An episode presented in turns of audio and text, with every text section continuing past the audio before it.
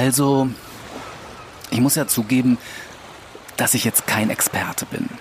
Ja, aber nachdem ich das jetzt alles mal von Anfang bis Ende analysiert und alle Aspekte und Möglichkeiten beachtet habe, äh, natürlich basierend auf meiner intellektuellen Kapazität und äh, meinem umfangreichen Wissen, äh, von Beginn an taktisch und vorsichtig geprüft habe, insbesondere auch im Licht der geistlichen Evolution, bin ich zu einem konkreten, eindeutigen und fundierten Ergebnis gekommen, und zwar, dass ich nichts sagen kann, weil ich, äh, ja, wie eingangs erwähnt, kein Experte bin.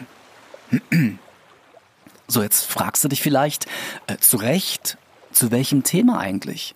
Ja, du, also äh, bei unglaublich vielen Sachen bin ich kein Experte. Du, ich würde sogar so weit gehen, dass ich, und jetzt halte ich fest, kein Meditationsexperte bin.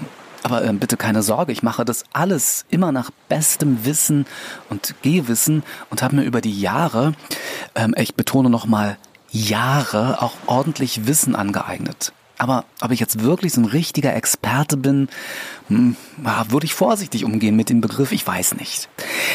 Womit ich mich auf jeden Fall auch nicht auskenne, ist das Thema Impfen. Insbesondere in Hinblick auf Corona. Aber erstmal, bevor ich es vergesse, schön, dass du da bist. Ich bekomme in letzter Zeit vermehrt Mails und Nachrichten von lieben Menschen, äh, die mir hier zuhören, die fragen, ähm, ob ich nicht auch meinen Beitrag dazu leisten könnte, hier zum Impfen aufzurufen, weil ich habe eine große Reichweite und so und äh, man vertraut mir bestimmt. Ja, also ähm, ja, was die Reichweite angeht, äh, da muss ich also zumindest was das Ohr des Tages angeht, enttäuschen. Ach ja, ähm, und mir fällt es auch sehr schwer, meine Enttäuschung darüber zu verbergen, dass dieser Podcast seit meinem Abschied bei YouTube, äh, drei Wochen ist es jetzt her, immer weniger Menschen hören. Ja, ist so. Äh, zurzeit äh, gehörst äh, du gerade mal zu 500 HörerInnen und auf YouTube äh, waren es teilweise bis zu 5000. Nun ja, also äh, du merkst schon, mit besonders großer Reichweite kann ich da nicht dienen. Aber ähm, worin ich gar nicht mal so schlecht bin, äh, ist es, andere Perspektiven aufzuzeigen. Also dazu einzuladen, einen vielleicht mal sonnigeren Blickwinkel einzunehmen. Hm, lass mich nochmal kurz nachdenken. Doch, doch. Ich glaube, das, das kann ich ganz gut. Also, äh, Thema Impfen. Ähm, ich habe mich impfen lassen und zwar äh, gegen Tetanus. Ja, also ich bin auch gegen Corona geimpft, äh, allerdings noch nicht geboostert. Äh, da bin ich noch nicht dran. Aber Tetanus, äh, also musste jetzt wirklich mal dringend aufgefrischt werden. Ich glaube, das ist 15 Jahre her seit meiner letzten äh, Auffrischimpfung. Oha, ähm, ja, ich schieb sowas gerne mal vor mir her. Äh, typisch Mann, ne? Aber ja, ähm, weißt du, im Frühling, äh, im Sommer ähm, mache ich auch gerne mal was bei uns im Garten. Und äh, ich bin auch gerne sehr, sehr ungeschickt. Und nicht zu vergessen, äh, vor drei Wochen, äh, der eine oder die andere hat es vielleicht über die Social-Media-Kanäle mitbekommen, äh, äh, vor drei Wochen haben wir, meine Frau und ich haben so einen kleinen, sehr, sehr süßen Kater adoptiert. Und äh, der kratzt auch gerne mal. Also ich denke, ich habe mir so gedacht, es kann nicht schaden, da äh, so ein bisschen geschützt zu sein. Und jetzt pass auf, du wirst es vielleicht nicht glauben, aber ich habe wirklich keine Ahnung, welcher Impfstoff mir da in den Oberarm gerammt wurde. Ja, und man hat mir noch nicht mal gefragt, welchen Impfstoff ich haben möchte. Skandalös, findet mein alter Freund Peter Wilmersdorf. Ja, ähm, dabei, da, ja, da, dabei reist der alte Weltenbummler seit Jahren, ich glaube seit Jahrzehnten, in ferne und fremde Länder, wo er sich zum Beispiel gegen Gelbfieber impfen lassen muss, weil ansonsten heißt es nämlich, du kommst hier nicht rein. Ja, ich glaube, der hat doch noch nie gefragt, von welchem Hersteller jetzt der Impfstoff kommt. Ähm, ich kann mich dunkel erinnern, dass er sogar mal sowas gesagt hat wie, naja, ja, es geht ja da auch nicht nur um meinen Schutz, sondern äh, er möchte auch seinen alten Freund Alan schützen äh, dass er äh, dieses Fieber nicht zu spüren bekommt. Und pass auf, hier halte ich fest. Der alte Gauner, der hat sich sogar heimlich bei Ikea gegen Corona impfen lassen. Ja, bei Ikea, da war doch ähm, im Frühjahr dieses Jahres, äh, zumindest hier in Berlin, ich weiß nicht, wie es in anderen Städten war, aber hier in Berlin gab es da so ein temporäres äh, Drive-In-Impfzentrum. Und ich jetzt mal ehrlich, spontanes Impfen bei Ikea Äh, eigentlich voll gutes Konzept, ne? Ich meine, man nimmt ja dort auch sonst lauter Zeugs mit, äh, das man so gar nicht geplant hatte und auch nicht braucht. Und ähm, na komm, also ich oute mich jetzt mal. Äh, ohne Satire. Als es mit äh, Corona losging, äh, jetzt Anfang 2020. Und es dann wirklich recht schnell hieß, man könne die Pandemie nur bekämpfen, wenn es einen Impfstoff gibt äh, und sich ganz, ganz viele Menschen impfen lassen. Äh, da spürte ich schon einen ja, einen kleinen bis mittleren inneren Widerstand. Also ich saß wie es ist, ich wollte mich eigentlich nicht impfen lassen.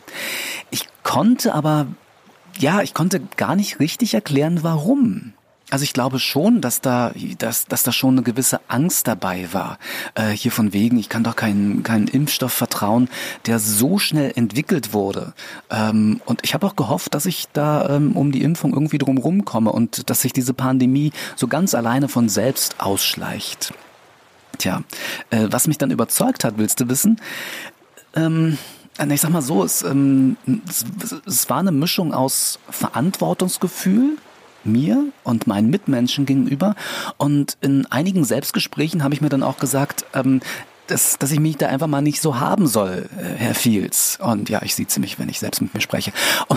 Und, als ich dann bei meiner Hausärztin war, um mir das Teufelszeug von Astra in meinen heiligen Astralkörper spritzen zu lassen, da war mir schon etwas mulmig zumut. Und ich fragte meine Ärztin nach möglichen Nebenwirkungen. Ähm, ähm man hat ja auch so einiges in den Medien gehört und äh, gerade bei Astra. Und äh, sie meinte dann ganz, ganz trocken zu mir, Herr Fields, Sie sind ja nun auch keine 30 mehr. Ach ja, äh, vielen Dank für den Hinweis.